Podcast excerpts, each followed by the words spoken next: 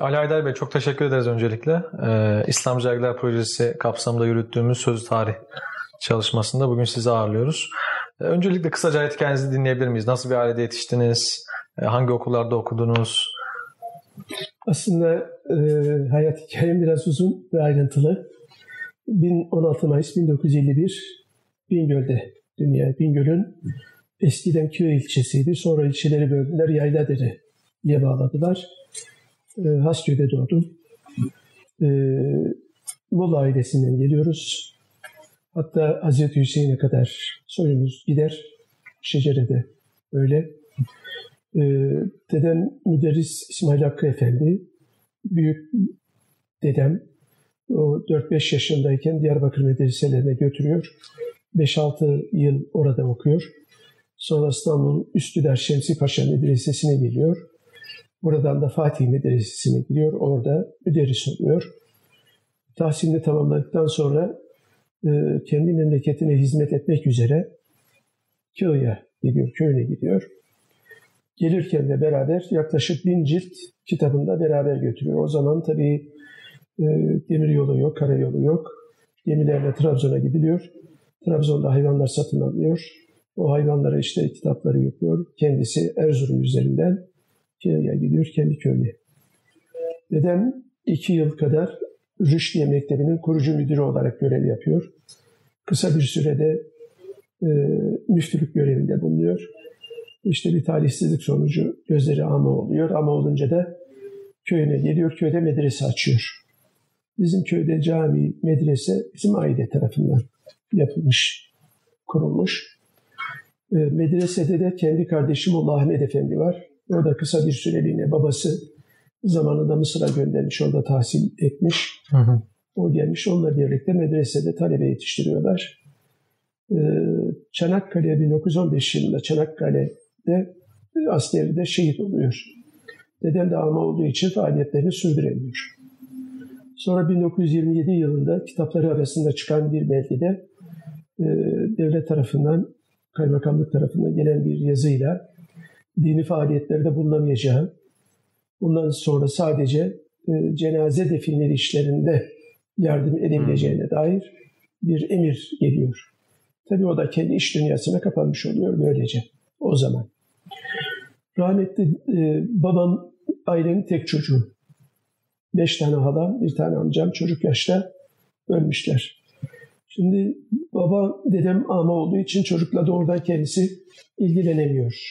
Biraz da tabii ailenin tek çocuğu. Ondan dolayı da babaannemin koruması veya şey yaptığında hı hı. istediği şeyi eğitime aldıramıyor. Kısa bir süreliğine e, Kavlan Şeyhi, Hadi Efendi, onların yakınları vardı. Nakşibendidir onlar. E, o Maksud Efendi'nin yanına gönderiyor. Dini terbiyesini bir süre orada alıyor. bin dokuz yüz kırkta dedem vefat ediyor. Vefat edince bin dokuz yüz kırk altı yılında Ergami'de köy enstitüsüne gidiyor. altı aylık bir eğitim alıyor. Eğitimden sonra da eğitmen oluyor. Eğitmen bin dokuz yüz kırk yedi yılında Hasköy'de ilkokulu babam açıyor. Bizim evde on üç yıl eğitmenlik yaptı. Babamın on bir yıl çocukları olmamış. on ikinci yıl abim, beş beşe ben, beş erkek çocuk dünyaya gelmişiz. Üç yıl kadar babamın talebesiydim. Üçüncü sınıf dahil okudum.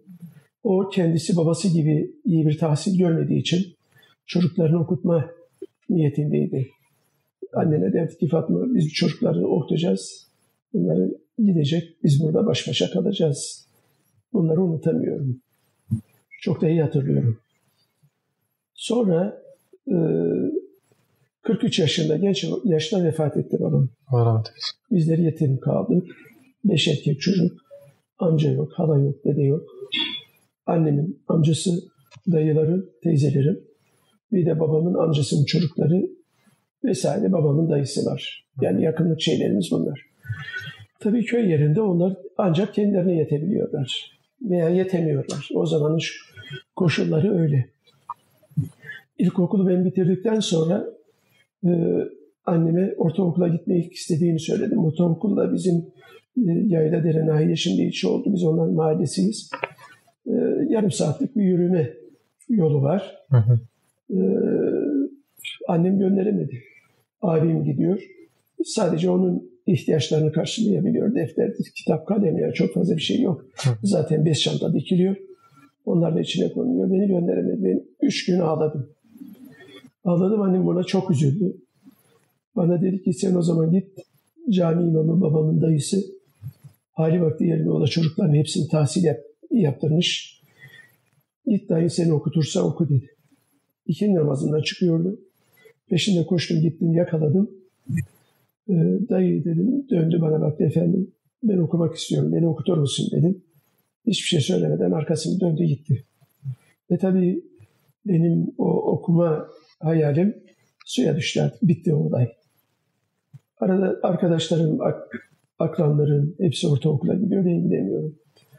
Tabii bunda bir hikmet varmış. Yani ben şimdi sonuç olarak baktığımda hı hı. iyi ki de gide, gidememişim. Neden öyle söylüyorsunuz? Neden gidemedim? Şimdi tabii bizim orada e, hepsi köy enstitüsü öğretmenleri veya öğretmen okulu mezunları. Sol düşüncenin özellikle altmış sekiz altmış dokuzlu yıllarda, altmışta babam vefat etti. O yıllarda e, Alevi kesiminde olduğu bir yer ve Cumhuriyet Halk Partililerin düşünce olarak baskın olduğu bir bölge. Hmm. Dolayısıyla sol düşünce çok hakim. Abim oraya gitti. İşte uzun yıllar sosyal demokrat oldu. Yani öyle bir şey içinde bulundu. Hmm. Yani aile köklerimiz şöyle budur, budur ama tabii çevre etkisi, eğitim, eğitim etkisi insanları ister istemez etkiliyor. Ee, sonra annem ya dedi böyle kalacağını dayına git sana Kur'an-ı Kerim öğretsin. Hem gidersin onun hizmetinde bulunursun hem de Kur'an-ı Kerim öğrenirsin. Dayım da istemiş beni. Kalktım gittim, çok kısa zamanda Kur'an-ı Kerim'e geçtim. Elif Bay falan geçti, Kur'an-ı Kerim'e geldik. Geldim tabii e, ağa adam, arazisi geniş, köy imamı. Gelen gidenin misafiri çok. Hayvanları var. Ben de on iki yaşında, işte ilkokulu yeni bitirmişim. on iki yaşında bir çocuğum. Şimdi o ağır işlere katlanıyorum.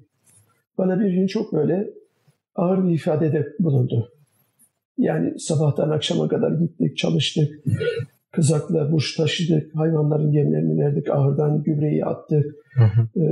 E, kalçalarıma kadar su içinde kalmıştım. Kuzinemin karşısında biraz ısınayım diye e, öyle oyalandım. Çabuk git dedi bana, su getir. Abdest alacağım, gideceğim dedi ben. Ben de bana beş dakika bir izin ver dedim. Gideceğim. Bana çok böyle ters dedi. Ağır bir söz söyledi. Allah rahmet eylesin, tabii üzerinde hakkı çok. Hiç sesimi çıkarmadan gittim. Suları aldım. Bak, bakır, bakraçlar. Getirdim, taşlık var, oranın üzerine koydum, üzerine koydum. Arka kapıdan çıktım, eve gittim. Annem hayrola dedi. Gitmeyeceğim dedim. Artık gitmeyeceğim dedim.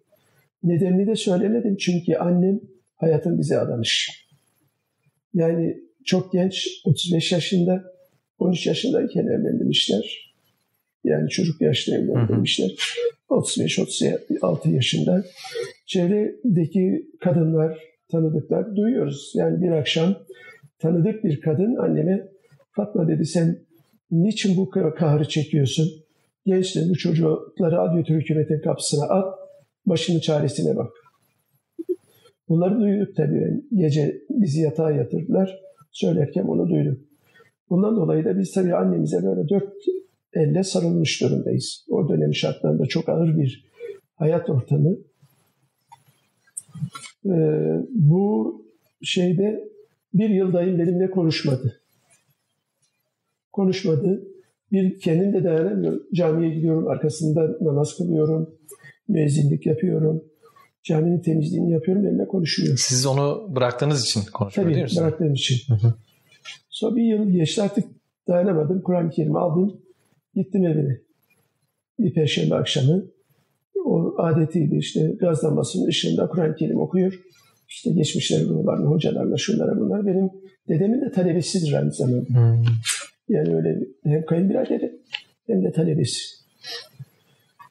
Diye geldim dedi, böyle çok sert bir ifade gözlüğünün üzerinde baktı. Kur'an-ı Kerim öğrenmeye geldi, okumaya geldi. Gevşedi. Ondan sonra ben başlayınca amcamın oğlu var, o geldi. Başka birisi geldi. Çoğalmaya başlayınca dedik ki artık eve gelmeyin. Cami bizim mahallede, bizim köy iki mahalle. Orada. Bu sefer Kur'an öğrenmeye gelen ilk defa oluyor. Yani bin dokuz yüz otuzlardan, yani dedemden sonra bin dokuz yüz yirmi beşten sonra kimse Kur'an-ı Kerim öğrenmemiş ya da şey yapılmamış. İlk defa on beş yirmi kişi olduk. Ben de biraz artık mesafe kat ettiğim için önden sonra gelenlere ben ders veriyorum. Şimdi dedemin kitapları vardı. Biz o kitapların arasında büyüdük. Kılı müftüsü Gıyasettin Efendi dedemin kitaplarının var olduğunu bilmiş, duyuyor. Zaten tanıyor dedem. O havzada çok bilinen meşhur birisi İsmail Hakkı Efendi denilince bilmeyen yok. Karakoçan'dan Palu'ya kadar, Kılı'dan Bingöl'e kadar herkes tanıyor ve biliyor. Ee, dedemin de bir vasiyeti olmuş, kitaplarımı dağıtmayın diye. Soyundan birisi bu kitaplara sahip çıkacak demiş.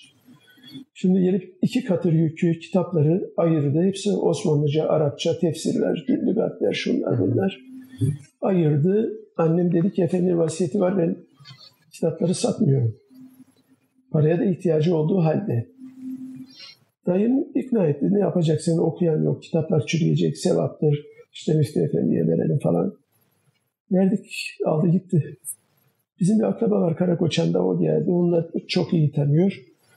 Ee, dedi ki annem Zülfü abi dedi, ona öyle şey yapardı, hitap ederdi. Efendimin kitaplarını Müftü Gıyasettin Efendi aldı. Bu bir öfkelendi. Neden verdiniz? O sahtekarın teki dedi. Hmm. Aldı gitti tabii. Gerçekten de yıllar sonra izini buldum. Buca müftülüğü yapıyordu. Telefonla kendisini aradım. Dedim ki e, siz dedemin kitaplarını aldınız. Rahmetli dedemin de bir vasiyeti vardı. Kitaplarımı satmayın diye. Fakat size verildi o zaman. Bugün değeri neyse fazlasıyla biz size bunu verelim. O kitapları almak istiyorum dedim. Adam inkar etti. Ben sizden kitap falan almadım dedi. Çok iyi. İşte Katip Efendi bana bir tane nutuk hediye etti falan gibi bir şey söyledi. Tabii bunlar hayatın üzünlü tarafları ama şöyle bir şey oldu o. Bu çocuğu İmam Hatip Okulu'na gönderin dedi. Yani benim ilk okuldan sonra artık üçüncü yılım. Beni e, Köy'e gönderdiler. İlçe Milli Eğitim Müdürü babamın okuldan arkadaşı Zülküf Hoca. Ona bir mektup yazdılar. İşte ya, o bana yardım edecek. Sınavı kazanacağız. Öyle bir şey yok tabii. Girdik sınava. E, sonuç alamadık. E, bir sonraki yıl Bingöl'e gönderdiler. Bingöl Müftüsü Abdullah Efendi var. O da dedemi tanıyor. Medreseden şuradan buradan. Ona bir mektup yazdılar. Ee, orada da tabii bir şey çıkmadı. Zaten alınan öğrenci sayısı yani on kişi parasız yatılı alınıyor. Çok taş tatlası on beş kişi. Ee, bu da Muş, Bingöl, Elazığ ve Tunceli. Tunceli'nin Pertek tarafları falan şey olduğu için Alevi değil, Sünnidir onlar. Oradan tabii çok öğrenci geliyordu o çevreden, oralardan geliyordu. O yılda kazanamadık. Şimdi dedemin talebelerinden Allah rahmet eylesin Sufi amca vardı, Süleyman Güler. Ee, o İstanbul'daydı. Çocuklarını okutmuş. Bir oğlu e, Perşembe pazarında iyi bir tüccar, inşaat malzemeleri. Süleyman Demirel'in e, abisiyle fittings şeyi var, fabrikası var. Orada ortaklar, yani birçok işleri falan hali vakti de yerinde. Şimdi babamın ölümünden sonra bu Sufi amca kendi yakın çevresinde tanıdıklarından her sene zekat fitre toplar bize gönderir. Anneme gönderir. Hatta işte bir merkepleri vardı. Merkebini bize hediye etti. Köy yerinde bir hayvan bile çok kıymetlidir. Yani o kadar bizi sahipleniyor, şey yapıyor. Bunun üzerine geldi, köye gelmişti. Dedemin kabrini ziyarete gittik birlikte. Kur'an-ı Kerim okuduk. Ondan sonra geldik, cuma namazını eda ettik. Namazdan çıktık. Bizim ev Bağdadi, rahmetli dedem Üstüder'de tahsil gördüğü için e, Bağdadi bir odası vardı. Ahşap. Ki oranın kış şartlarına göre biraz şey lüks kaçar. E, böyle kartal bakışlı bir ev idi. E, bizim evin önünde böyle toplandılar. Orada dayım, oğlu Elazığ'da e, edebiyat öğretmeni, e, müdür baş yardımcısı, o zaman işte forslu falan böyle çok şey olan biri. Ayak üstte konuşurken e, Sufi amca dedi, bu çocuğu İmam Hatip Okulu'na gönderelim. E, nasıl göndereceğiz? E, Katip Efendi, ikimiz yardım edeceğiz dedi. Onun masrafının yarısını sen karşıla, kalan yarısını da ben karşıla. Hayatta hayal edemeyeceğim bir şey. Şimdi ona bağlı olarak bir o aralarda bir rüya görmüştüm. Hmm. Rüyayı da dayıma anlattım. Ben dedi bir rüya tabirine bakayım geleyim. Gitti baktı geldi dedi ki sen okuyacaksın, büyük bir adam olacaksın. Ya benim hiç hayalim olmayan, olamayacak bir şey. Okuyacağım, büyük adam olacağım falan. Şimdi bu birden her şeyi çağrışım yap peş peşe. Dediler git nüfusu zanav getir, Nurettin Hoca'ya ver. Gittim aldım, kanatlandım, getirdim verdim. Bir hafta sonra dayım haber gönderdi, gelsin. O da gitmiş okul idaresiyle de görüşmüş. Onlarla da şey yapmış. Ee, okul idaresinin de bu anlamda yurt var, katkı sağlıyor. Hı hı. Beni paralı yatılı olarak Elazığ İmam Hatip Okulu'na kaydımı yaptılar. on yedi yaşında ortaokul bile başladım. Bu sene kaç oluyor? bin dokuz yüz altmış sekiz altmış sekiz altmış dokuz öğrenim hı hı. yılı. Şimdi e, tabii e, okulun böyle mütevazı bir kütüphanesi var. Batı klasikleri var. İşte Hasan Ali Yücel'in şeyleri, Doğu klasikleri var. Diğer eserler var. Ben kütüphaneye dadandım. Ne varsa okuyorum. Yani Tolstoy'dan, Dostoyevski'den, Balzac'tan, Knut Hamsun'dan, Pushkin'den, aklına ne geliyorsa yani bunlara dadandım. Bir tarafta bunları okuyorum. Okuma merakınız daha öncesinden şimdi rahmetli babam mıydı? Tabii köye kitaplar gelirdi, gazeteler gelirdi. Onları bizim okuturdu. Benim sosyal tarafım çok kuvvetliydi abi, matematik tarafı çok kuvvetliydi. Yani ondan dolayı e, benim o tarafa yatkınlığım çok daha fazlaydı. E bir de abim ortaokula gittiği sırada da ben onun ders kitaplarını okuyordum. Okula gidemiyorum ama onun ders kitaplarını okula gidiyormuşum gibi onları okuyorum. Ee, şimdi öyle olunca e, böyle bir patlama yaptım ben. Sürekli kitap okuyorum. Bu sefer bunlar yetmedi. Annem bana işte kendisine zekat geliyor, fitre geliyor. Bana harçlık gönderiyor. Ben yemiyorum, içmiyorum. Gidiyorum, kitap alıyorum. Şimdi o zaman beni bir Türkçe öğretmenim İbrahim Soysal adında Malatya'dan bize sürgün gelmiş. Beni aldı. Böyle bir de şöyle bir şey vardı. Ben çok kitap okuduğum, seri okuduğum için dikkatini çekmiyordum hocalarımın. Hı hı. Ee, beni aldı, İslam kitap evine götürdü. İslam kitap evinde de genellikle bizim bu klasik dini kitaplar, Karadavutlar, şunlar bunlar işte hı hı. o dönemde Sönmez Neşriyat'ın, Bedir Yayınları'nın falan kitapları, o tür kitaplar var. Fakat orada e, Üstad Necip Fazıl'ın Ruh Burkundalarından hikayeler, Ee, Sonsuzluk Kervanı şiir, o zaman daha Çin'e çıkmamıştı. Sezai Karakoç'un Allah'a inanmak ve insanlık din nedir? İslam toplumunun ekonomik strüktürü, Diriliş Dergisi'nin birinci sayısı. Sizin ilk tanışmanız yani bu üstadlarla o kitap evinde mi oldu? Bu kitaplarla oldu ve bunlarla oldu. Şimdi üstüne Milli Nizam Partisi o binanın, kitap evinin. Şu, yukarıda da Hak Yolu İslam yazacağız marşları falan söyleniyor. Çıktık bir hocamla beraber oraya çıktık. Oradan tabii gittik. Yani hem orayla bir bağ hem de tabii kitaplarla. Ben bu kütü, e, kitap evine alışınca, dadanınca burada e, Nuri Park sonra o kitap evi İzzet Paşa Camii yapıldı.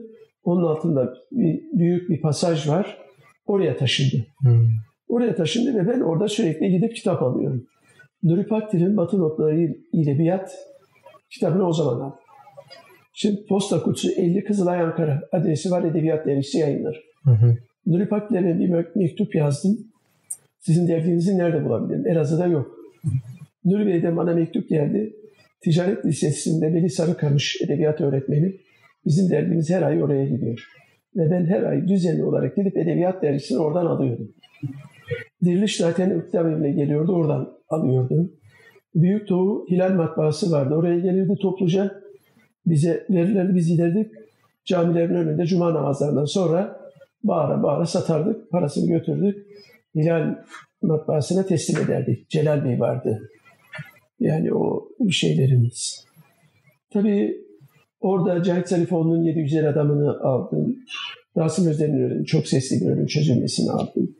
Daha sonra Nuri Pak'ta şeyin, Nuri Bey'in diğer kitapları çıktıkça onları, Erdem Beyazıt'ın sebebi, e, Akif İnan'ın Hicret, onlar o ilk dönemde çıkan kitaplar, bunlar bunları aldım. Bir öğretmenin de beni aldığı bir sağ kitabevi vardı. Orada da Hisar Dergisi falan satılıyor. Hı hı. E, bu e, Mehmet Çınarlı'nın kitapları falan. Oradan bana onları aldırdı. Fakat onlar benim dünyama çok fazla yakın gelmedi. Aslında tabii bir de şiirle bağ kurmam, bizim İmam Hatip okullarında o dönemlerde yarışmalar düzenleniyor. Şiir okuma yarışmaları, öykü yazma yarışmaları vesaire, ihtifaller yapılır. Mehmet Akif'le ilgili, Çanakkale şehitleriyle, Mevlana ile ilgili. Onların içerisinde de çok aktif görev alıyorum, hı hı. sorumluluk alıyorum. Ee, şiir okuma yarışmasında Üstad Sezai Karakoç'un Diriliş Dergisi'nin o sayısında Ey Yahudi diye bir şiiri var. Yani Üstad onun kitaplarına kitaba almadı. Hı hı. İnternet ortamında falan gör, rastlanıyor. Ben o şiiri ezberledim ve okudum. Derece aldım. Onun karşılığında bana kitap verdiler.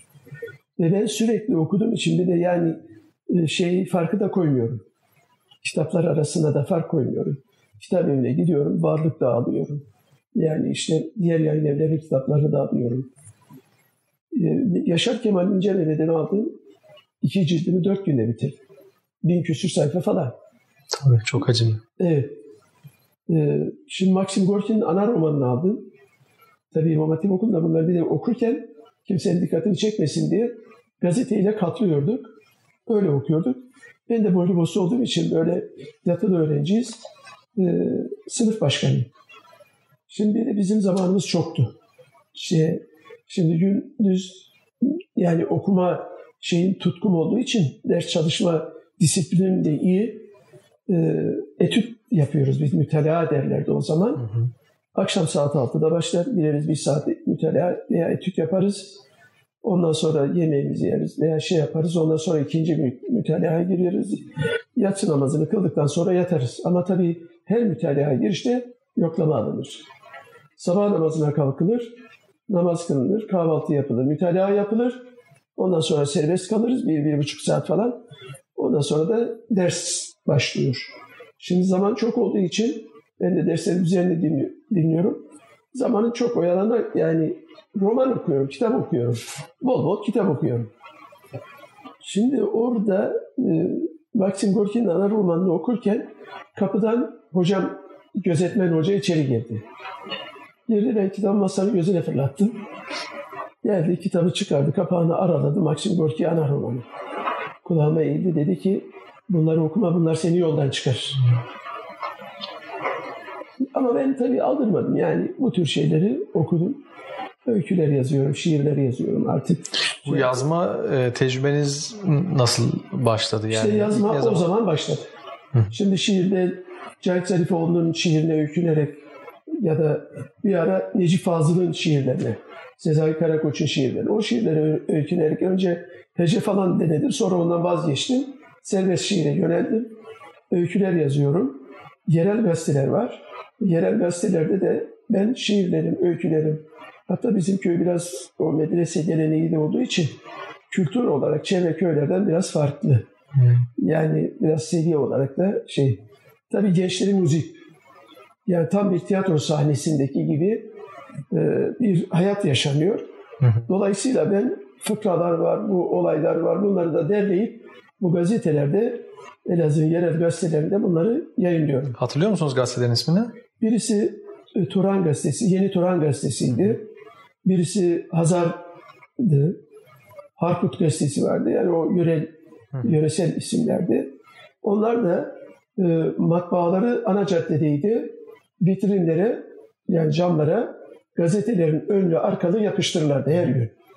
Nereye giden onları okurdu. Yani ben hocalarım gidiyor, o yazılarımı okuyor falan, dikkatlerini çekiyor. Hı hı. Geliyor.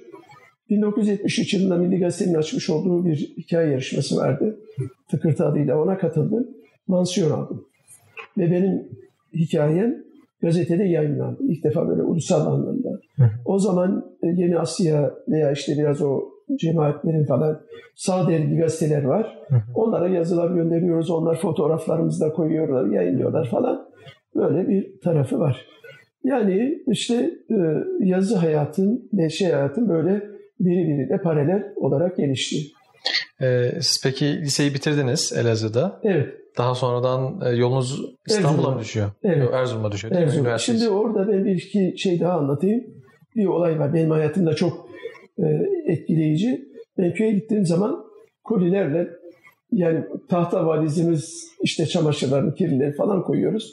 Onun içine kitapları koyuyorum. O yetmiyor, bir koli, her girişinde bir kolide kitap götürüyorum.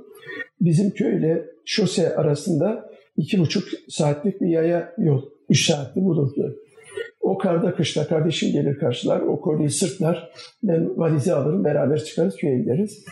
Biz öğretmenim, edebiyat öğretmenim Ahmet Başpınar bana bir gün şey dedi. Yani dedi bana bir de kitap tavsiyelerinde, yazar tavsiyesinde bulunuyor. Ama şu uyarıda bulunuyor. Bu adamın dünya görüşü şudur. Şununki şudur. Bunlara dikkat et. Senin dünyanı biliyorum. Ama bu kitapları oku diyor. Bir de okuduğum bir kitabın beğendiğin yerlerin altını çiz. Bunu bir deftere dikte et. Ve ben köye giderken büyük bir harita metot defteri almıştım. Jack London'ın Martine'den romanını okuyorum. Bu biraz da işte felsefi bir şey de var. Hı hı. Onları ben çiziyorum, ya dikte ediyorum falan. Tabii o kadar çok okuyorum ki baş ağrısından herhalde sürmenaj olmuşum. Gözlerimi açamıyorum. Annem de bana kızıyor. Ya sen gidiyorsun, zaten okuyorsun. Git diyor arkadaşlarına, kış bizim orada kar çok yağıyor. Git arkadaşlarına eğlen, otur, onlarla sohbet et falan. Şimdi ben dedim ki ben ikindi vaktiydi, yatayım. Beni akşam namazına kaldır, yemeğimi yeriz falan. Tabii annemi uyandıramamış beni. Yatsı gelmiş geçmiş, gene uyandıramamış. Gece saat iki suları uyandım. Başımın ağrısı hala devam ediyor. Dışarı çıktım, bizim örtme diye tanımladığımız iki katlı binaydı bizim. O tek katın hizasında bir dam daha vardı. Onun üstüne çıktım, bir lapa lapa kar yağıyor. O kadar tatlı bir kar yağıyor ki bizim evin etrafında da çok ağaçlar var. Dut, elma, ceviz, erik, kavak, söğüt, çok ağaçlar var. Dal, bu kartpostallarda gördüğümüz o ağaçlar salkım saçar öyle şey. Fakat yukarıda gökyüzünden Işık, ışık içerisinde karlar iniyor. O beni çok etkiledi. Yarım saatten fazla o karın altında kaldım. Böyle üstüm başım kar oldu. Sonra girdim içeri, kalk, karları temizledim. Girdim içeri, yatağıma yattım. Gaz lambası var. Gaz lambasının fitilini açtım. E, romanı kaldığım yerden okumaya başladım. Saat sabah namazında romanı bitirdim. Ondan sonra gözlerim kapandı, uyumuşum. Yıllar sonra kütüphanemde bu kitaba bir daha bakayım dedim. Yani öyle tesadüfen elime geldi. Kütüphaneyi biliyorsunuz. Hı hı. Çok kitap var. Çok kitap var, evet. Çektim, kitabı yeniden okudum. O zaman altını çizdiğim yerlerin aynısını çizdim. Çok az yeri gözümden kaçmış. Orada bir not düşmüşüm veya bir takım notlar düşmüşüm. Asıl önemli olanı da ben yazar olacağım demişim. Yıl bin dokuz yüz yetmiş üç. O kitabın sizde yeri ayrıdır tabii. O kitabı da maalesef o kitabı da kaybettim. Kaybettim derken Büyükşehir Belediyesi, işte Tayyip Bey oraya seçilince onun sekreteri bize gelip gidiyor. İşte bizim o dönemde dostluklarımız, ilişkilerimiz de var. Geldi bu kitabı masanın üzerinden, hocam dedi ben bunu götürüp okuyayım, getireyim. İyi dedim, tamam. Götürdü, ondan sonra kitabı istedim, kaybettim dedi. Kayboldu, yani öyle bir şey oldu. Ee, tabii ondan sonra Erzurum Edebiyat Fakültesi'ne gittik. Erzurum Edebiyat Fakültesi'ne bizim ilk defa İmam Hatip Okulu diplomasıyla doğrudan alınan kuşağız. Bizim sınıfın yarısından fazlası İmam Hatipliydi. Hmm. Yani Türk Dili Edebiyatı'nın, o diğer Arap, Fars'ta, işte diğer e, şeylerde de Alman dilinde, Fransız dilinde, İngiliz dilinde de bizim arkadaşlar var ama çoğunlukla e, Edebiyat Fakültesi'nin Türk Dili Edebiyatı bölümündeyiz biz. Şimdi de bizim o dönemde Edebiyat Dergisi'ne yazan arkadaşlarımız var. Onlar da Erzurum'da öğrenci. E, Fuat Altınsoy, Ali Göçer, İlhami Çiçek, e, İbrahim Gaffar imzasıyla İbrahim Sarı, bu arkadaş İbrahim Demirci. Onlar orada. O arkadaş grubu içerisinde yer aldı. Bir de Milli Türk Talebe Birliği olarak bizim bir kitap kulübümüz var. Kitap kulübünde İstanbul'da işte Büyükdoğu, Dirişim, bizim edebiyat dergisi yani. Bunları getiriyoruz. Mesela Mavera dergisi her ay üç yüz adet gelirdi. Diriliş o kadar, edebiyat o kadar ve bunlar çok kısa bir zamanda tükenirdi. Kalmazdı. Yani biz böyle hemen onlara koşar, alırdık. Talebe diye bir gazete çıkardık biz, Milli Türk Talebe Birliği olarak. Orada o kültür sanat sayfasının editörlüğünü ben yaptım. Onu da biz yönetiyorduk. Ne kadar sürdü gazete? Gazete çok sürmedi. Yani bir yıl ya sürdü ya sürmedi. Hı hı. Siz öğrenci olarak zaten çıkarıyoruz. Tabii öğrenci olarak çıkarıyoruz. Sonra o dönemde Yeni Devir Gazetesi çıktı. Yeni Devir Gazetesi'ne ben şiir, öykü, deneme falan gönderiyorum. Hem iştahar isim kullanıyorum hem de kendi adımda. Şimdi Batı'nın Ölümü diye bir deneme çıktı orada. Yasir Vurgun imzasıyla. O zaman Nuri Bey Edebiyat Dergisi'nde benim o yazımdan bir pasaj anlatılıyor. Bir Değiniler bölümünde de bunu ele almıştı. Bunlar tabii bizim açımızdan çok önemli şeyler. Çok sevindirici olmuştu. Sevindirici tabii, heyecan verici. Fakülteyi bitirdik Erzurum'da. İstanbul'a geldim. Şimdi İstanbul'a, ben Erzurum'da talebeyken yazları İstanbul'a gelirdim. Biraz önce işte hayatımda önemli yeri olan Sufi amcanın, Sufi amcanın oğlu Mustafa Güler inşaat malzemeleri mağazası var. Yazın okuldan gelir gelmez gidiyorum onun yanında çalışıyorum. Ambarda, depoda, muhasebede, tezgahta falan iş varsa yapıyoruz, çalışıyoruz. Okul zamanı olunca Erzurum'a gidiyorum. Harçlığımı yazın işte orada çıkarıyorum. Çalışalım. Sömestr'de geliyorum, gene gidip çalışıyorum. Sağ olsun o da çok himaye ediyor bizi. Ben okulu bitirince dedik ya sen gidip devlet memuru olup ne yapacaksın? Yanımıza kal, biz beraber çalışalım. Ticaret yapalım. Ticaret de çalış dedim. Fakat üzerinden bir yıl geçti. Ben tabii mağazanın anahtarları bende, her şeyi de artık sorumluluk da var bende. Abim bir daire almıştı. Fransa'da işçiydi. İkinci daire alacaktı. Biz de diğer kardeşlerle birlikte bir daire aldık. Onun taksitlerini ödüyoruz. O zaman e, akşam da ben onun arabasıyla geliyoruz. Beni Beşiktaş'ta indiriyor. Kendisi Etiler'e gidiyor. Evi orada. Sor, ya, tabii hala hatır soruyor. Bizlerle ilgili ne yaptınız, ne ediyorsunuz? Ben bu şeyi anlattım. Abim dedim ikinci bir daire daha almak istiyor falan. Evladım dedi yazık günah daireye para yatırmayın. Ben de size yardım edeyim, iş kuralım dedi. Hmm. Onun şeyiyle biz inşaat malzemeleri mağazası bin dokuz yüz seksen yılında kurduk. Kurduk, o da bize çok katkı sağladı tabii ki. O arada da ben tabii yazıyorum, ve okuyorum ve yazıyorum sürekli. Ee, o dönem yani bin dokuz yüz seksene geldik. bin dokuz yüz seksen öncesinde Yeni Devir Gazetesi'ne e, gönderdiğiniz yazılarınız var. Onun haricinde e, dergilerde yayınlanan... Yok, başka dergilere hiç göndermedim. Hı hı. Göndermedim. Sadece Yeni Devir'in kültür sanat sayfasında. O zaman Şakir Kurtulmuş'la yazışıyoruz. O da sayfa editörü, yönetmeni. Ee, İstanbul'a gelince de tabii seksen Mavera dergisi çıkıyor. Bir arkadaşım rahmetli Ahmet Nedim benden bahsetmiş. Benden bahsetmiş. Ben de şiirlerim, öykülerim birikmişti. Kalktım onları aldım, Ankara'ya gittim. Ankara'ya gittim, Cahit Bey'e verdim. Cahit Bey'e verdikten sonra bir de tez çalışmam da benim edebiyat dergisi ve çevresi üzerineydi. Lisans tezim. Evet, onu duymuştum. Onu e, niye mesela böyle bir tez konusu seçtiniz? Şimdi zaten o çevrenin içerisinde çok okuyoruz. Ee, ve bizim o üniversitede bu bir ilkti. Ee, şimdi öyle bir şey ki bir de siz, e, Nuri Bey çok yeni bir dil kullanıyor. O da edebiyat çevrelerinde, özellikle bu sağ çevrelerde ciddi anlamda tepkiyle karşılanıyor. Yani işte solcuların o uydurukça dilini kullanıyorlar falan. Şimdi bizim Celal Terakçı Hoca'ya gittim, ben dedim ki bunu tez yapmak istiyorum. O da tamam dedi. Bir arkadaşım da e, Sezai Karakoç üzerine, rahmetli Ahmet Nedim'de e, Sezai Karakoç üzerine tez aldı. İkimiz ondan çalıştık.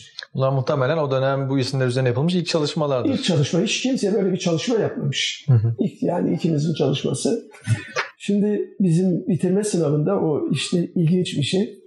Bizim rahmetli Orhan Okay Hoca, benim hocam, çok da sevdiğim bir şey, bize ilk derse geldiği zaman dedi ki eğer uydurukça kullanırsanız size hakkımı helal etmem.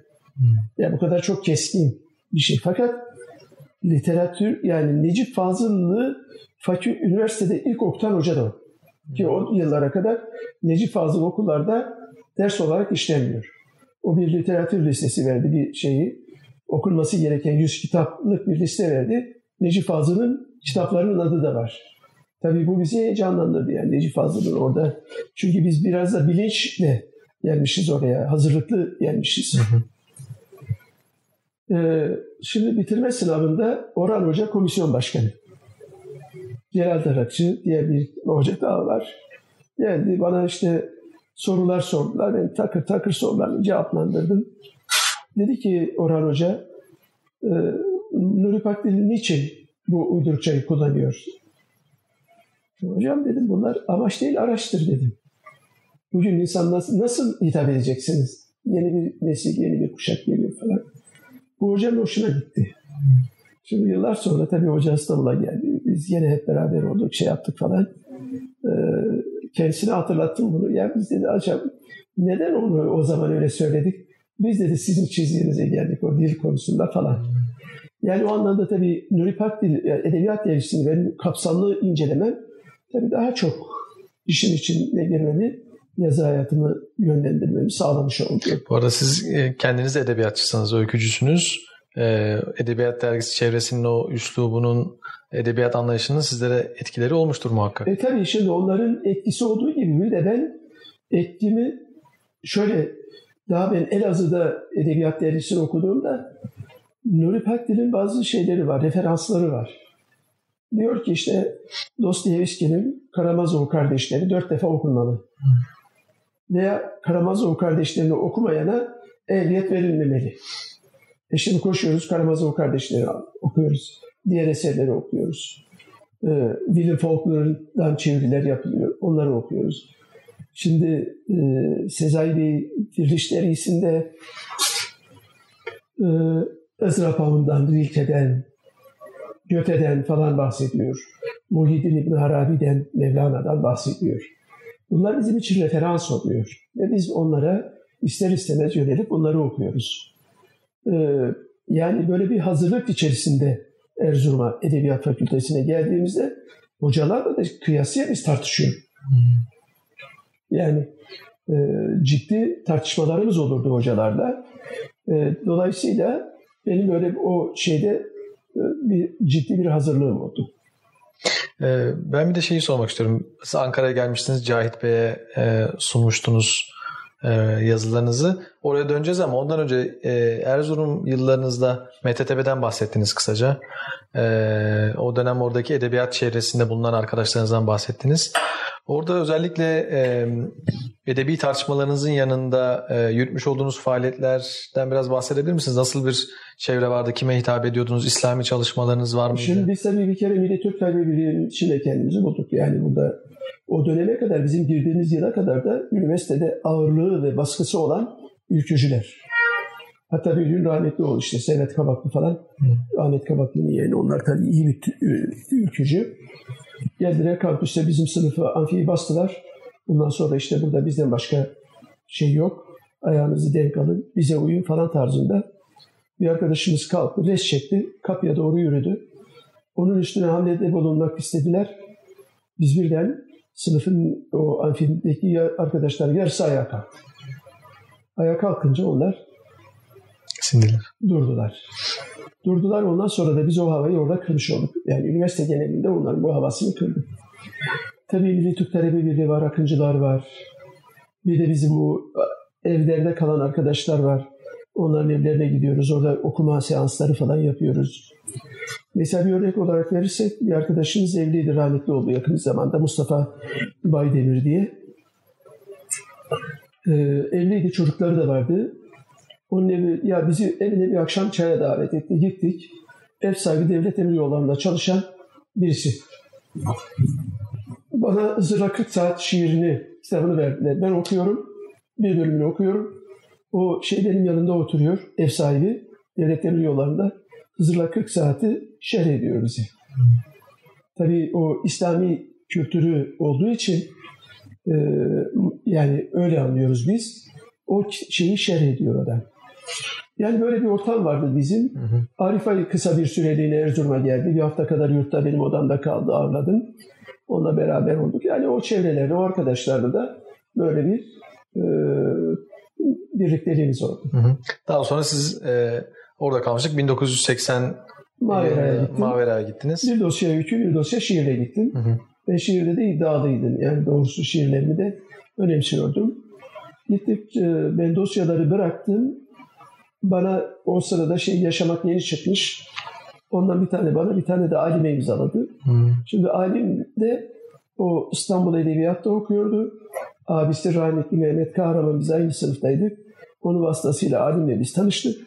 Onunla mektuplaşıyoruz. Sonra biz İstanbul'a gelince de artık biz ikili olduk. Hmm. Abisi ticarette, o edebiyatlı yazısı şeyle falan çok fazla bir ilgisi yoktu.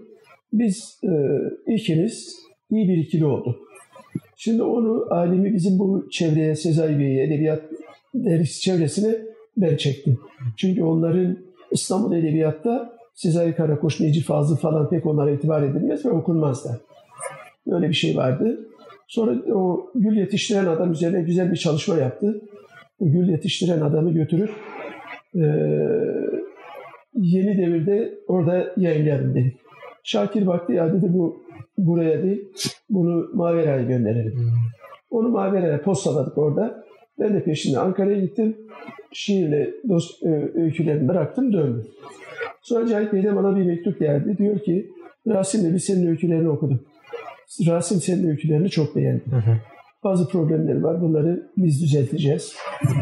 ee, diyor ki Rasim, e, Ali Haydar Haksal'ın ironisi çok kuvvetli. Bizim edebiyatımızda rastlanmayan çok iyi bir ironisi var diyor. Bundan sonra biz bu beş öyküsünü peş peşe yayınlayacağız. Bundan sonra yayınlamasak da, yani Ali Haydar Aksal öykü yazmasa da, bu beş öyküyle Türk edebiyatındaki yerini almayı hak ediyor. Tabii benim için müthiş bir şey bu. Ama şiirinden tek satır bahsetmiyor. Hmm. Sonra Nedim gitmiş, bir şey yapmış, benim şiirlerinden falan bahsetmiş. Yok demiş, o öykü yazsın. Yani e, şiiri değil demişti onlar. Ben tabii şiiri kendi dünyama çektim. Yazı, yani öykülerime yedirdim diyebilirim. Ben de e, öykülerimde ilk eserinden itibaren şiirsel bir dil var. O oradan kaynaklanıyor. Şiiri özel dünyama çektim ve yayınlamadım. Yıllar sonra birkaç tane yayınladım ama o da çok fazla değil. E, tabii ondan sonra çok yoğun bir biçimde öyküye yöneldim. Yöneldim. Şimdi peş peşe öyküler yazıyorum, gönderiyorum. Bir gün Cahit Bey'den bir mektup geldi. Diyor ki, senin bu hasta tiplerinden bıktık diyor. O işte, psikolojik gerilimi olan, şeyler olan falan. Biraz Ela Hoca gelir karakterler üzerine çalışandan da bir yazı, bir mektup geldi. Altı ay elime kalem alamadım. Altı ay sonra ölen babamdı. Daha yeni vuruldu. Adıyla iki öykü yazdım. Ondan sonra yeni bir adaya geçmiş oldum. Yeni bir daireye geçmiş oldum. Bu bende artık şey oldu. Yani e, öyküde bunu çok kendi hayatıma uyguladım. E, belli bir daire, belli bir adada bir süre kaldıktan sonra yenisine geçiyorum. Böyle böyle. Dolayısıyla bir, yani kendi dilinizde, öykü anlayışınızda da bir yenilenme e, tabii ki, olmuş oldu, bir tazelenme olmuş oldu. Değişik öyküler çıkarma gibi. Yani medeniyet öyküleri, psikolojik öyküler, ironik öyküler, durum öyküleri, e, olay öyküleri falan gibi. Hemen hemen her tarzda. Yani bazen böyle bir e, daire kuruyorum. Çok kısa zamanda peş peşe yazabildiklerim oluyor. Böyle art arda geliyor. O bir çerçeve tamamlamış oluyor. Siz peki e, bu Mavera'ya öyküler yazmaya başladıktan sonra derginin çıkışına da katkıda bulundunuz mu? Ekibe dahil oldunuz Tabii mu? Şöyle oldu. Biz tabii o dönemde e, Mavera'ya yazı anlamında katkıda bulunuyoruz. Cahit Bey bir mektup daha yazdı. Dedi ki, biz artık yorulduk. Hmm. Bundan sonra dedi, Ee, biz derginin sorumluluğunu size vereceğiz. Siz dergiyi yürütün. Biz yazılarımızla katkıda bulunacağız. Sonra e, Cahit Bey tayinini İstanbul'a, İstanbul Radyosu'na aldı. Dergiyi de İstanbul'a getirdi. Şimdi Cahit Bey Mavera dergisinin motoruydu. Sürükleyicisiydi. Yani diğerleri tamamlayıcı şeyleriydi. İstanbul'a geldik. Bu sefer burada biz bir yazı kurulu, yayın kurulu oluşturduk. Derginin sorumluluğu Adem Kahraman üstlendi. Ben, Osman Bayraktar, Mustafa Çelik, Ersin Nazif Gürdoğan bir yayın kurulu oluşturduk. Rasim Bey'le de toplantılar yapıyoruz zaman zaman. Artık dergiyi biz bir yıldan fazla da biz çıkardık. Daha genç bir kuşağa geçmiş oldu. Yani. Tabii öyle devam etti. Fakat bir süre sonra e, bir problem çıktı.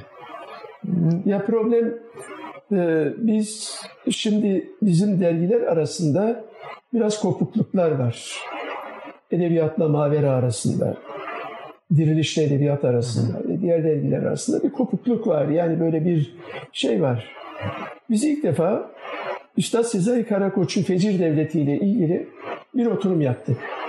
Oturum Mavera'da yayınlandı. Yani bu bir ilk hamleydi. Hmm. İkinci oturumda Nuri Pakdil'in e, Pakdil üzerine bir oturum yapıldı. Bahri Bey yayınlamadı. Hmm. Bahri Zengin. Yayınlamayınca e, biz dedik ya bu dergiyi çıkarıyoruz, bu kadar katkı sağlıyoruz. Biz bunu yapamayacaksak ne yapacağız dedik. E, ayrıldık. Cahit Bey de bizimle birlikte ayrıldı. Kimdiniz ayrılanlar olarak? İşte ben, Adem Kahraman, hı hı.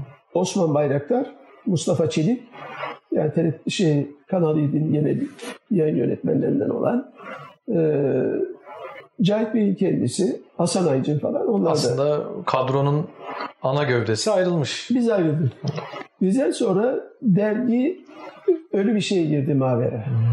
Yani başka arkadaşlar getirdiler ama toparlanamadı. Bir de Bahri Bey işte o zaman Mekin Toşlar çıkmış, o işte bir uydurma baskı makinesi getirdi. Ee, şeyin baskının kalitesi düştü, o maliyeti düşürecek, bilmem ne yapacak falan ee, tarzda bir takım şeylere girdi. Kalitesi de düştü. Bir de biz de çekilince bu sefer benim burada Üsküdar'da Tabaklar Mahallesi'nde evim vardı. Kiradaydım daha doğrusu. Ama genişti, rahattı. Üç oda bir salon.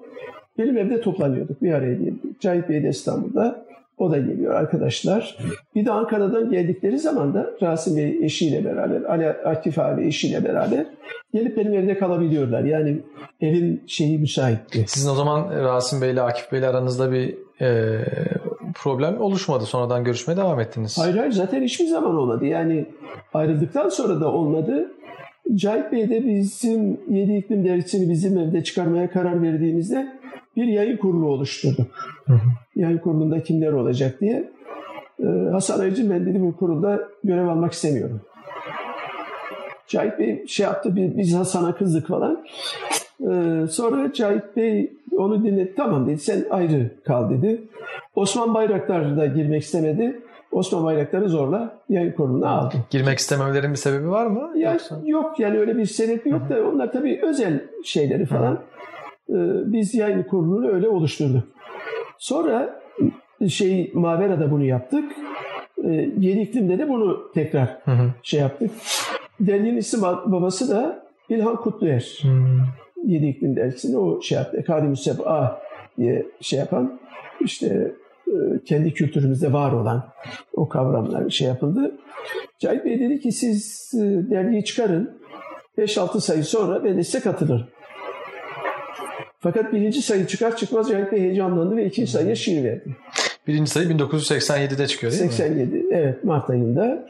Şimdi o şöyle, bizim o güne kadar çıkan dergilerimizin hepsi rotatif olarak basıldı. İşte kurşun dizgiler yapılıyor, ona göre şey yapılıyor. Fakat Yeni İklim dersi biz ilk defa offset bastık. Hmm. Tabii o şeyler, mizampajlar, görsel malzemeler, yerleştirmeler falan, çok böyle zarif bir dergi çıktı ortaya. E, fakat o arada rahmetli Cahit Bey o ağır menhus hastalığa yakalandı. Yakalanınca e, iki, iki buçuk ayda da götürdü. Yani o işte beş, altıncı sayıda biz e, rahmetli Zarifoğlu'na ayırmış olduk. Onun için ilk özel sayınız o oluyor. Evet. Yedi İklim sonuçta yeni bir dergi. Kadronuzun evet. çoğu Mavera'dan geliyor. Yok oradan. Sadece Mavera'dan değil. Şöyle bir avantajımız da oldu. Edebiyat dergisi o zaman kapanmıştı. seksen dört'te Edebiyat dergisi kapandı. Hı hı. Edebiyat dergisinin ezan arkadaşları da aldık biz. Ali Göçer, Arif Ay gibi birçok arkadaş. Dolayısıyla daha böyle bir buluşma mekanı, daha geniş. Diriliş dergisi çıkmıyor. Diriliş'te ezan arkadaşlar var. Hı hı. Onlar da Yedi İklim'i aldık. Cahil İşfak belki birçok arkadaş falan. Onlar da geldi. Böyle geniş bir açılımlı oldu. İki yıl kadar dergi sürdü. Şimdi dergi o dönemde arkadaşlar eteğindeki taşları dökülenler artık şey oldu, tıkanmalar oldu. Baktım dergi atmosferinde de bir zayıflama oldu. yirmi dördüncü sayıda e, tatil ettik.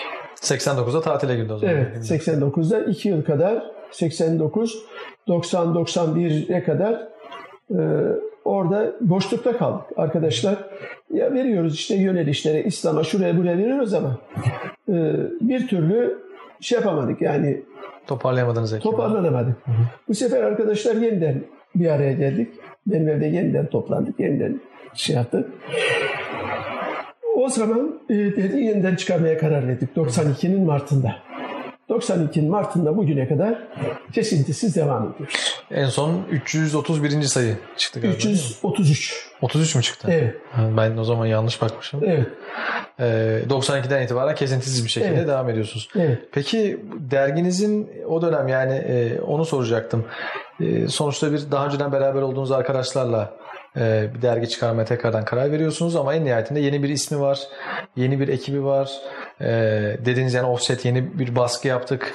Peki yani misyon ve vizyon olarak yani yedi iklim bin dokuz yüz seksen yedide çıkmaya başladığında biraz arkasına dönüp baktığında Diriliş gibi, e, Edebiyat gibi, Mavera gibi köklü dergiler de var. Kendisi nasıl bir yere konumlandırdı? Nasıl bir vizyonla ortaya çıktı? Şimdi tabii bizim e, Diriliş ruh eksenine oturttuk.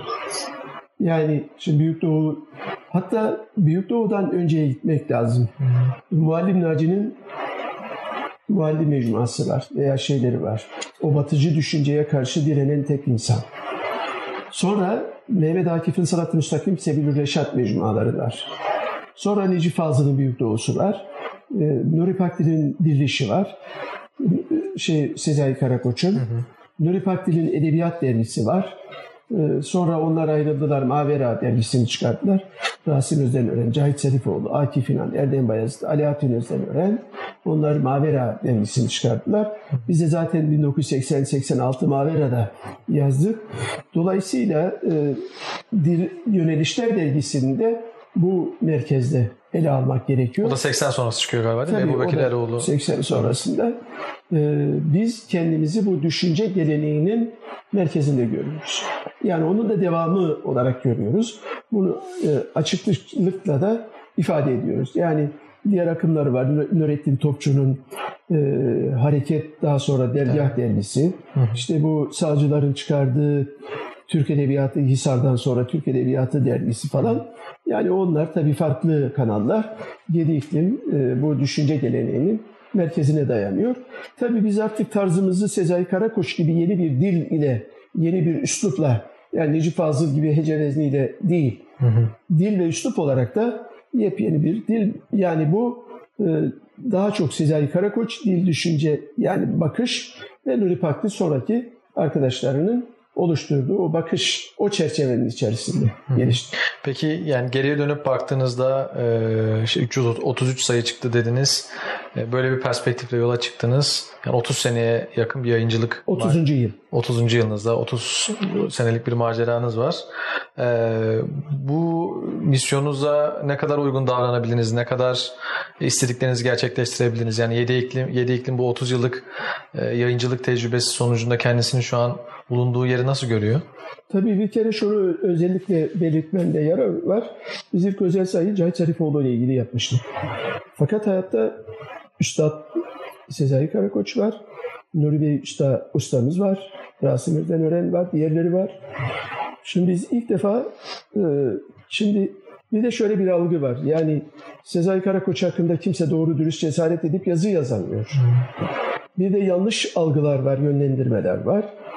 Bu yanlışlardan dolayı da kimse cesaret edip böyle bir şey yapmıyor. Biz bir gün Üstad'ı Kadıköy'de kahveye ziyaret ettik. Dedik ki Üstad'ın izniniz olursa biz bir sizinle ilgili bir özel sayı yapmak istiyoruz. Tebessüm etti. Ya dedi kulağıma çalındı. Yapın görelim dedi. Ve biz yaptık bunu. Biz bu sayıyı yaptıktan sonra millete bir cesaret geldi ve Sezai Bey ile ilgili özel sayılar, bölümler, şunlar bunlar yapılmaya başlandı. seksen dörtte Nuri Pakdil Edebiyat Dergisi'ni kapatmış. on yıla yakın hayattan çekilmiş, kitapları bilinmiyor, kimse tanımıyor. Oturduk Nuri Pakti ile ilgili bir özel sayı yaptık. Ve millet Nuri Pakti'yi aramaya başladı. Yani kendisini ziyarete gittiler, işte kitaplarını fotokopilerle çoğalttılar, şu yaptılar, bu yaptılar. Tekrardan gündemleştirmiş oldunuz. Gündemleştirdiler. Şimdi biz o zamandan itibaren Necip Fazıl'dan, Sezai Karakoç'tan, Mehmet Akif'ten, e, Nuri Pakdil'den, Rasim Ödenören, Cahit Zarifoğlu, Erdem Bayazıt, Akif İnan, Alaaddin Özdenören, e, bunlarla ilgili özel sayılar yaptık. Bununla kalmadık. Genç kuşaktaki arkadaşlarla ilgili bölümler yaptık. Ya Ebu Bekir Eroğlu'yla, Arif Ay'la, Ali Göçer'le, yani bizim o kuşaktaki arkadaşlarla ilgili bölümler yaptık. Daha sonra da bizde yazıp kitabı çıkan arkadaşlar, gencecik arkadaşlar, daha yeni çıkmış, onlarla ilgili dosyalar yaptık. Bu bir şeydi, yani bu bir yenilikti. Bir, yeni bir bakıştı. Ve bizden sonra da zaten artık H C dergisi çıktı, onlar özel sayılar yaptı, diğer dergiler yapmaya başladı, bölümler yapıldı, yayıldı. Yani yedi iklimin böyle... Bu konuda bir öncü, bir öncü rolümüz oldu. Var. Bir diğer özelliğimiz de biz yedi iklim dergisi olarak e, kültür havzalarını ve şehirlerin sayılarını yaptık. Diyarbakır, Edirne, Bursa, Kütahya, Ankara, İzmir, hatta İzmir'i de yaptık. E, Sivas, bu havzalarla ilgili sayılar yaptık.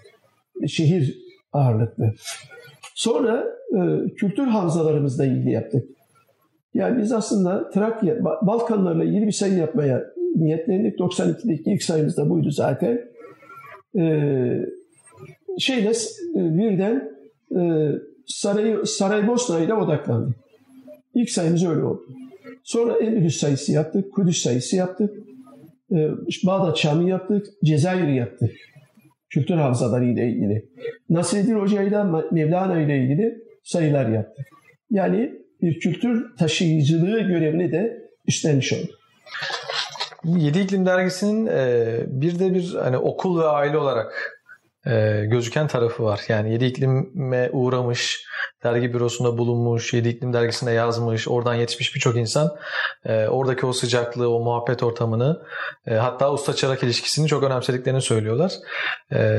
Bu biraz da aslında bize eski dergilerin ortamlarını hatırlatıyor. Yedi İklim hala daha bildiğim kadarıyla Cuma buluşmalarını da sürdürerek e, bunu da bir şekilde devam ettirmeye çalışıyor. Nasıl sağlıyor bunu? Nasıl? Bir... Şimdi bizim ilk çıktığımız günden beri artık bizim Yedi İklim'in bir geleneği oldu. E, Cuma sohbetleri. Cuma sohbetlerinin şeyi, gündemi yok. Arkadaşlar bir araya geliyoruz. O gün bir ortaya bir sohbet konusu çıkar. Ya bir, birisi bir soru sorar. Ondan sonra o sohbetleri başına alır gider. Akşam altıdan dokuza kadar. Bu uzun yıllarda böyle devam ediyor.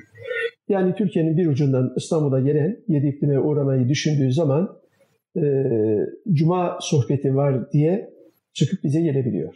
Yani böyle o sohbetlere katılabiliyor.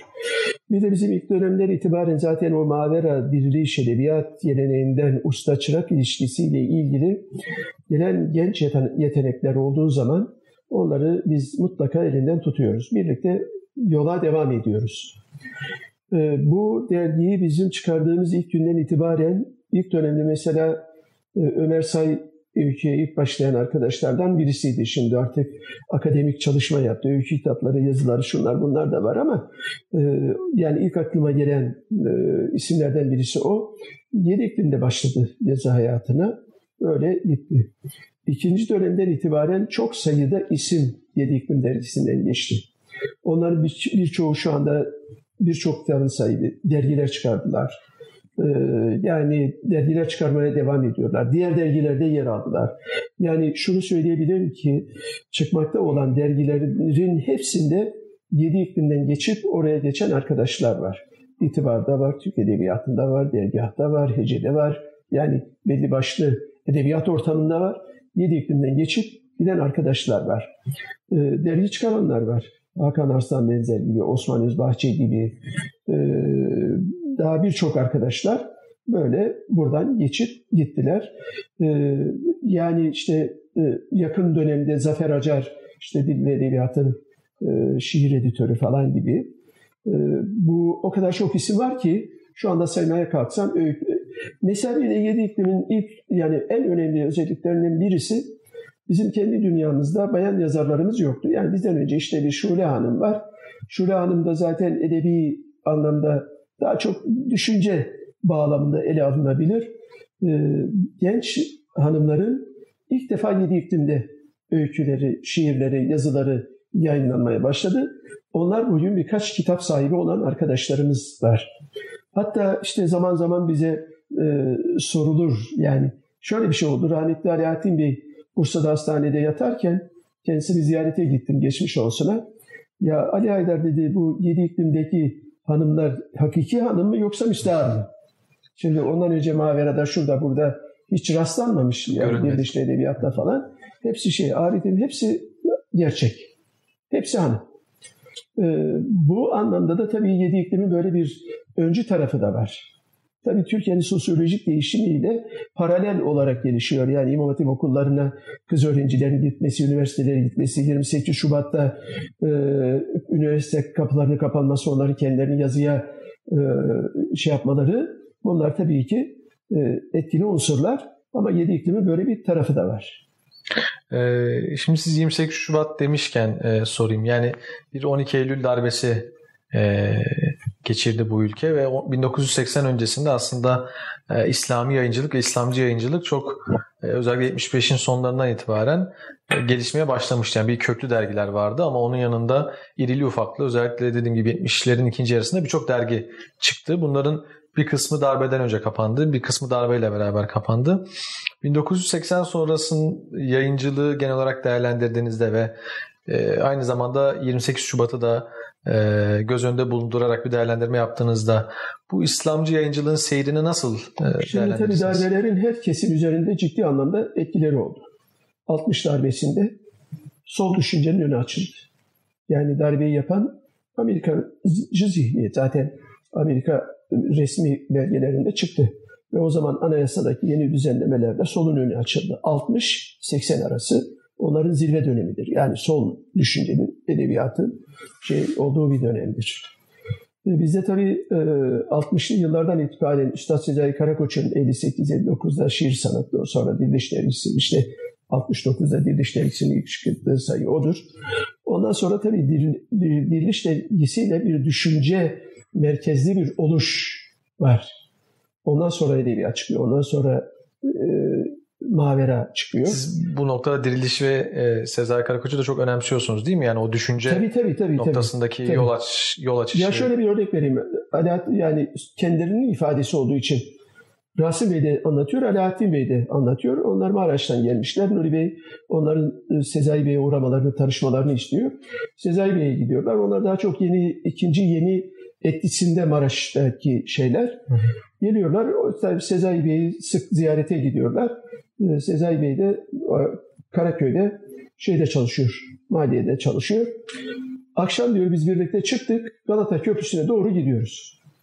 Alaaddin Bey de söylüyor, şeyde, Rasim Bey de anlatıyor. Diyor ki biz o zaman Cemal Süreyya, ya o sol çevredeki Turgut Uyarlar, şunlar bunlar, e, gelin birlikte dergi çıkaralım. Veya bize şiirlerinizi verin, yazılarınızı bize verin, biz de yayınlayalım. Bunlar da bu düşüncesini Sezai Bey'e anlatıyorlar. Galata Köprüsü üzerinde Sezai Bey'e bunları anlatınca durup dönüyor, onlara bakıyor. Ama biz Müslümanız diyor. Aslında bu çok belirleyici bir şey. Yani Sezai Bey'in etrafında bunlar yer almasa muhtemelen o taraflara kapılıp gidecekler. Yani böyle bir şeyi var. Farklı usta. Bir ufuk. E tabii. Veya belki onların dünyasını açıyor, farklı bir alana çekiyor. Yoksa gidecekler.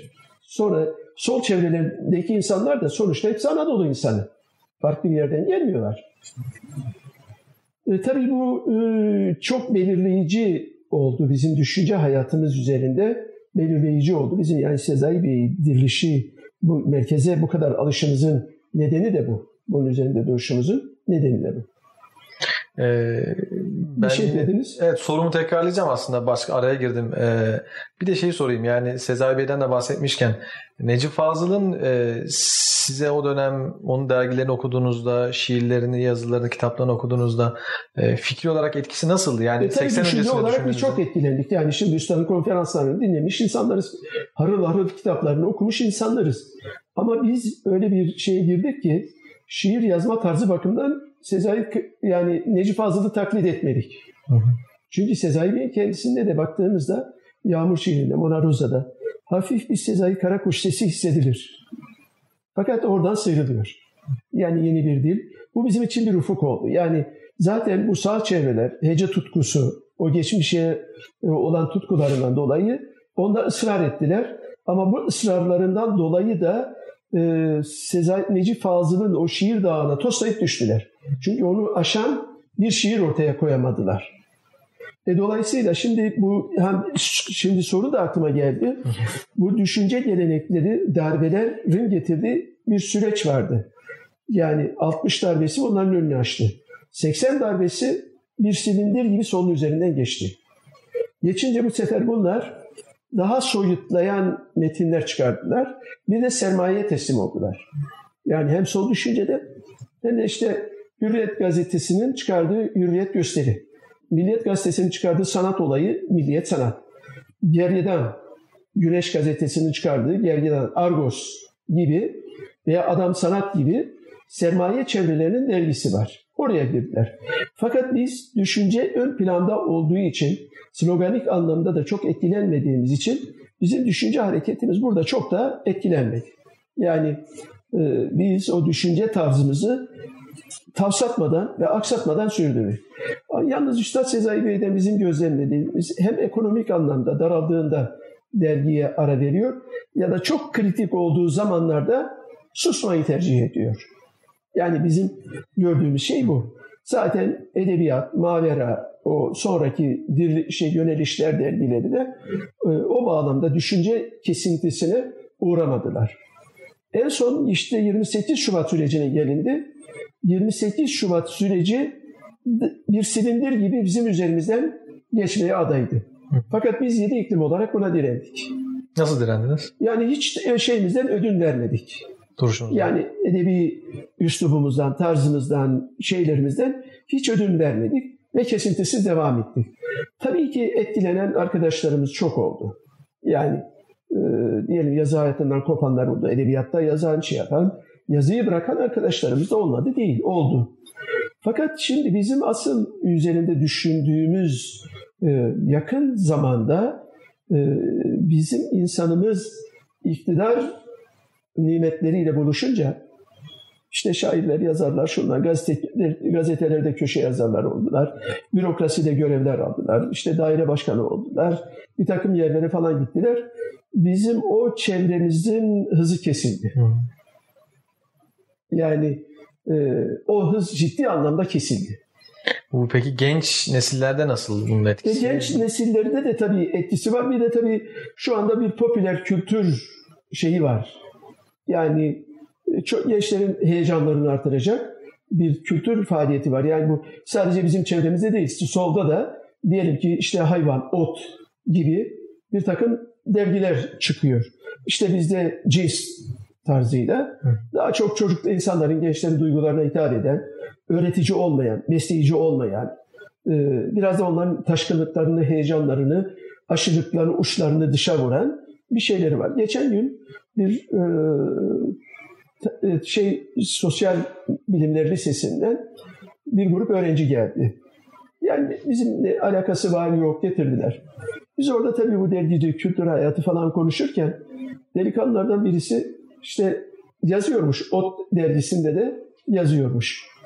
Ya demiş, Ali Haydar Hoca'yı dinledikten sonra biz ot gibi yaşamışız, şimdiye kadar e, ot gibi gidiyormuşuz. İyi ki geldik, tanıştık falan. Yani bu solun da, ben şimdi onların da zaman zaman gazetelerine, dergilerine falan bakıyorum, onların da ciddi anlamda yakınlıkları bir tarafı var. Bir de seksen darbesinden önce amatör ruhla kendileri dergi çıkarıyordu. Yani Cemal Süreyya Papyrus çıkarıyor, e, şey... Mehmet Fuat yeni dergiyi çıkarıyor. Orada insanları yetiştiriyorlar. Bu sefer bunların holding dergilerinde yazınca telif aldılar. Çok da artık gençlerle falan da ilgilenmediler. Dolayısıyla onlar da liberalize oldular. Artık yani şu anda Marksist edebiyat, sol edebiyat diye bir şey yok. Yani bunlar biraz da şeydir, yani siyasi çevrelerin biraz da o şeyleri sivriltme duygusundan kaynaklanan bir psikoloji var. Yoksa artık şimdi ne Marksizm var, ne Maoizm var, ne Faşizm var, ne bilmem ne var. Liberalizm var, batıcılık var. Böyle bir düşünce akımı var. Dolayısıyla yeni bir süreçte bizim direncimiz çok şey kazandırdık. İşte bizden sonra yeniden Hece Dergisi, Edebiyat Ortamı gibi bizim o düşünce izleyimizi devam ettiren dergilerimiz var. Ee, hazır yine bahis açılmışken şeyi de sormak istiyorum. Yani sizin Milli Gazete'nin size ayrı bir yeri vardır diye tahmin ediyorum. İlk öykünüz zaten Milli Gazete'de e, dediniz, ödül alıyor, yayınlanıyor. Ondan sonra Yeni Devir Gazetesi'nde yine Milli Görüş'ün e, çıkarmış olduğu bir gazete. E, oraya katkı sağlıyorsunuz. E, yanılmıyorsam doksan bir yılından itibaren de Milli Gazete'de köşe yazarlığı yapıyorsunuz. Evet, evet. Hala da devam ediyorsunuz, evet. Hala hazırda. Güncel üzerine fikri yazılar da yazıyorsunuz. Güncel üzerine, meseleler üzerine de yazıyorsunuz. E, bir yandan da ama yedi iklimde edebi ağırlıklı olarak devam ediyor. Bu sizin için böyle birbirini tamamlayan bir Şimdi e, tamamlayan tecrübe bir kere şöyle, yani Yedi İklim Dergisi'nde bizim tabii siyasal bir e, şeyimiz var. İslam medeniyeti merkezli bakıyoruz. Hı hı. İslam devleti, İslam ümmeti. Bakışımız temelde bu. Şimdi Yedi İklim Dergisi'nde tabii şimdi ayrışmalar da var. Yani işte AK Parti var, diğer akımlar var. Hı hı. Üstad Sezai Bey'in diriliş hareketi var.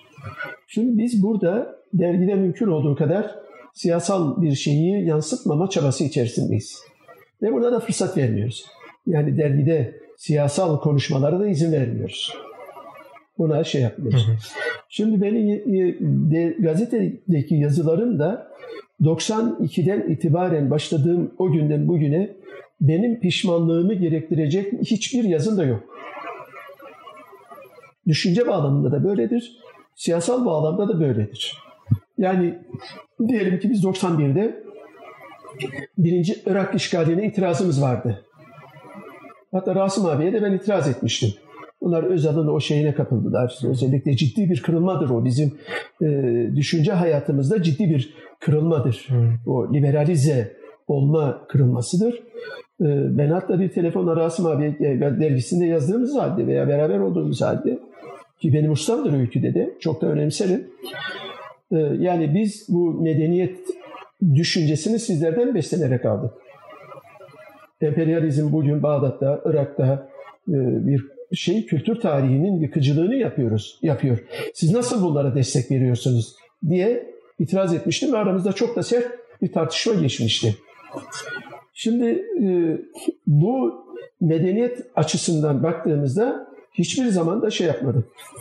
Bir de Milli Gazete'de belki de en rahat olduğum, olabildiğim bir yer. Bugüne kadar hiçbir yazıma bir sansür uygulanmamış. Sadece bir yazımda o dönemde, yani işte Fethullah Gülen'le ilgili, FETÖ'yle ilgili e, Hoca Efendi diye bir ifade kullandım. Arkadaşlar hemen itiraz ettiler, uyardılar. Ya bunu böyle kullanmasak sinirden çıkarın. Yani bir tek bunu hatırlıyorum. Hı hı. Bu da eski bir zamandan. Tabii tabii yeni değil. Yani çok eski hı hı. bir zamanda. Belki on yıl önceki bir şey bu. Hı hı. Yani e, böyle bir şeydi. Onun için e, ben Milli Gazete'de e, siyasi yazıları veya güncel sorunları yazarken de düşünce merkezli olarak bakıyorum. Hı hı. Yani hiçbir zaman e, şeye, gündelik yazılara kurban etmiyorum.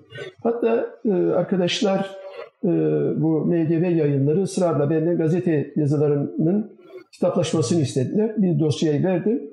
Ee, günün meseleleri karşısında, sorunları karşısında Müslümanca Duruş adıyla yayınlandı. Ben bu kadar çok karşılık bulacağını da tahmin etmiyordum. Yani birçok, hatta şöyle dediğim, e, kitabımı Ordu'da, Ünye'de altmış sekiz kuşağından birisine vermişler. Hala düşünüş olarak veya şey olarak, yani arada te- tebrik ve teşekkür etti. Çok ilginç. Evet. Hiç beklemediğim bir şeydi bu. Yani onun için esas, yani düşüncenin özüne ters, aykırı düşmemek için Asıl şey, çabamız bu. Yani İslam medeniyeti, İslam düşüncesi, İslam ümmeti ve İslam toplumu. Burada aslında bu bahsetmiş olduğunuz İslam medeniyeti, İslam toplumu, İslam devleti, bu meseleler yetmişlerde farklı farklı ekipler tarafından da konuşulmaya başlanıyor. Yani bir gençlik hareketi de oluşuyor. Yeni bir nesil, işte Akıncılar M S P ile ilişkili olarak bunun bunu ifade eden ekiplerden bir tanesi. Ama o dönem Tevhid, Şura, Hicret gazeteleri, dergileri, aynı zamanda İslami Hareket, Selahattin Yenigün'ün çevresini çıkarmış olduğu gazete vesaire.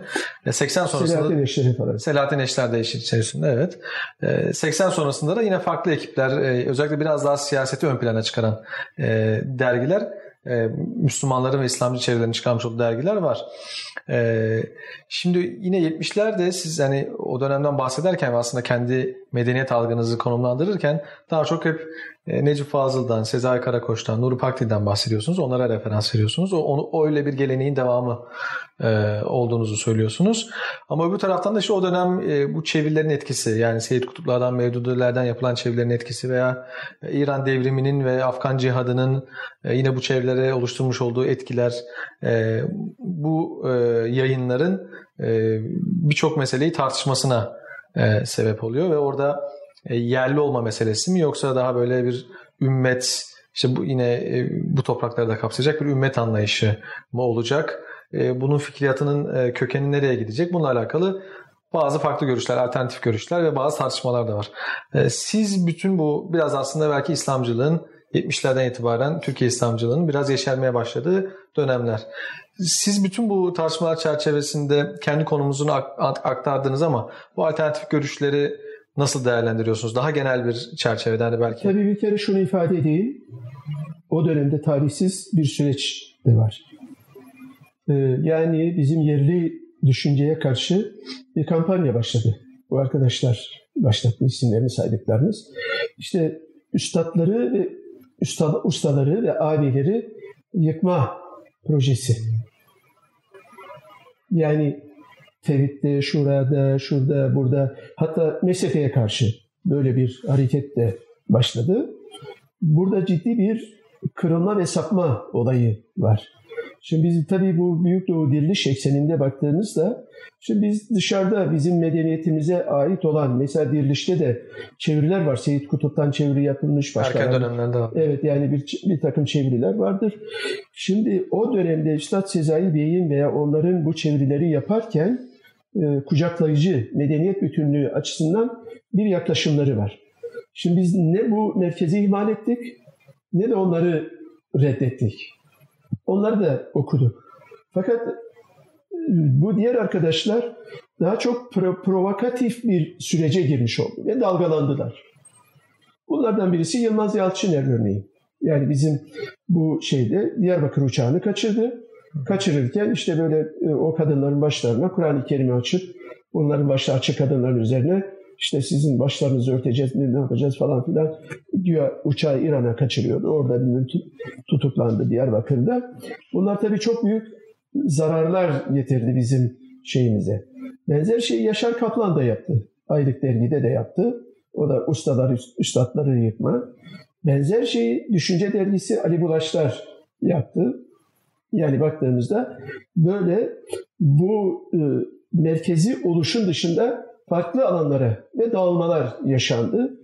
E, bir, ben hep şunu da örnek veririm. Siyasal anlamda da. Hem milli görüş açısından söylüyorum. Hem İmam Hatip Okulları konusuna, hem İslam enstitüleri. Eğer bu kurumlar, bu kuruluşlar Sezai Karakoç ve Necip Fazıl'dan veya daha çok Sezai Karakoç düşüncesinden, düşüncesinden beslenseler, Türkiye çok farklı bir yere doğru gitmiş olacaktı. Yani e, bugün de zaten bunun şeyini, olumsuz sonuçlarını ne yazık ki görüyoruz.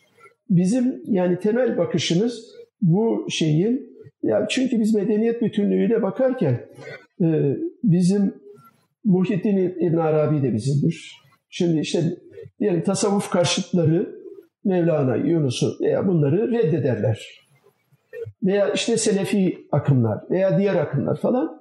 Yani biz bütüncül, bütün kültür tarihimizin, düşünce tarihimizin bir bütün olarak ele alınması gerektiği düşüncesindeyiz. Artıları, eksikleri, fazlalıkları ne varsa onlar aynı şeydir. Yani onların üzerine kendi dünyamızı inşa etmek. Ya burada da biz bunun doruk noktası Sezai Karakoç görüyoruz. Şimdi aslında birçok meseleyi konuştuk. Yani sizin e, lise yıllarınızdan başlayan okuma ve yazma maceranız var. E, ve yine seksenlerin başına itibaren Mavera'yla başlayan kırk yıla yaklaşan bir yayıncılık maceranız da var. Bütün bu hani hem kendi yayıncılık serüveninizi e, ve kendi hayatınızı düşündüğünüzde e, böyle birkaç cümleyle ifade etmek isteseniz özetle nasıl ifade edersiniz geçmişinizi? Şimdi geçen bir dergi, Şarkî dergisi, işte bir yazar veya bir düşünür olarak pişmanlıklarınız var mı diye bir soru göndermiş. Şükrediyorum, yani hiçbir pişmanlığım yok. Bir de tabii belki hani Yedi İklim dergisinin niçin yükümlülüğünü üstlendim sorusu aslında belki de en önemli olan şey bu. Ticaret yapıyoruz biz. İşte seksende inşaat malzemeleri mağazası açtık. otuz yıl bu işi, bu faaliyeti yürüttük. Bundan dört yıl evvel bunları tasfiye ettik. Şimdi biliyorsunuz zengin bir kütüphanem var. elli bin cilt dolayında kütüphanem var. Bin çeşit dergi var. Şu ya da bu var. Bu hayatım boyunca kardeşlerim, abim hiçbir zaman buraya niçin bu paraları aktarıyorsun, bu enerjiyi buraya niye aktarıyorsun demediler. Ve bu enerjiyi, bu masrafı başka bir alana yatırmış olsaydım dünyevi anlamda belki çok daha farklı bir yerde olurdum. Arabam yok benim, yazdığım yok. Başını soktum, işte bizim işi tasfiye ettikten sonra binayı sattık, iki tane daire aldık. Yani işte biri kızım oturuyor, biri kendim oturuyorum. Kütüphanem var ve dergi var. Şimdi Yedi İklim dergisinin sorumluluğunu ve sahipliğini üstlenmem rahmetli Zarifoğlu'nun veya o düşünce geleneğinden gelen sorumluluk bilinciyle biz bunu üstlenmiş olduk. Ve bugüne kadar da getirdik. Bundan da pişman değilim. Yani e, ya hamdolsun tabii şu anda yayınlanan eser sayısı kırkı buldu. Yayınlanacaklarla beraber yani dosya olarak hazır ya da yazılarımı bir araya getirilmesi şeyleri var. Gazete yazılarda dahil yirmi yirmi beş tane daha eser yedekte duruyor. Şimdi bu açıdan yani şükrediyorum, bizim o düşünce geleneğimizden gelen insanlarımızın o açmış olduğu yolda yürüyor olmanın, bunu kesintiye uğrat, uğratmadan buraya kadar getiriyor olmanın e, huzuru var. Yani inşallah bizden sonraki arkadaşlar da bu düşünce geleneğini bu anlamda sürdürürler. İnşallah. Çok teşekkürler. Teşekkür Ağzınıza ederim. Sağlık. Vakit ayırdığınız için çok sağ olun. Allah razı olsun.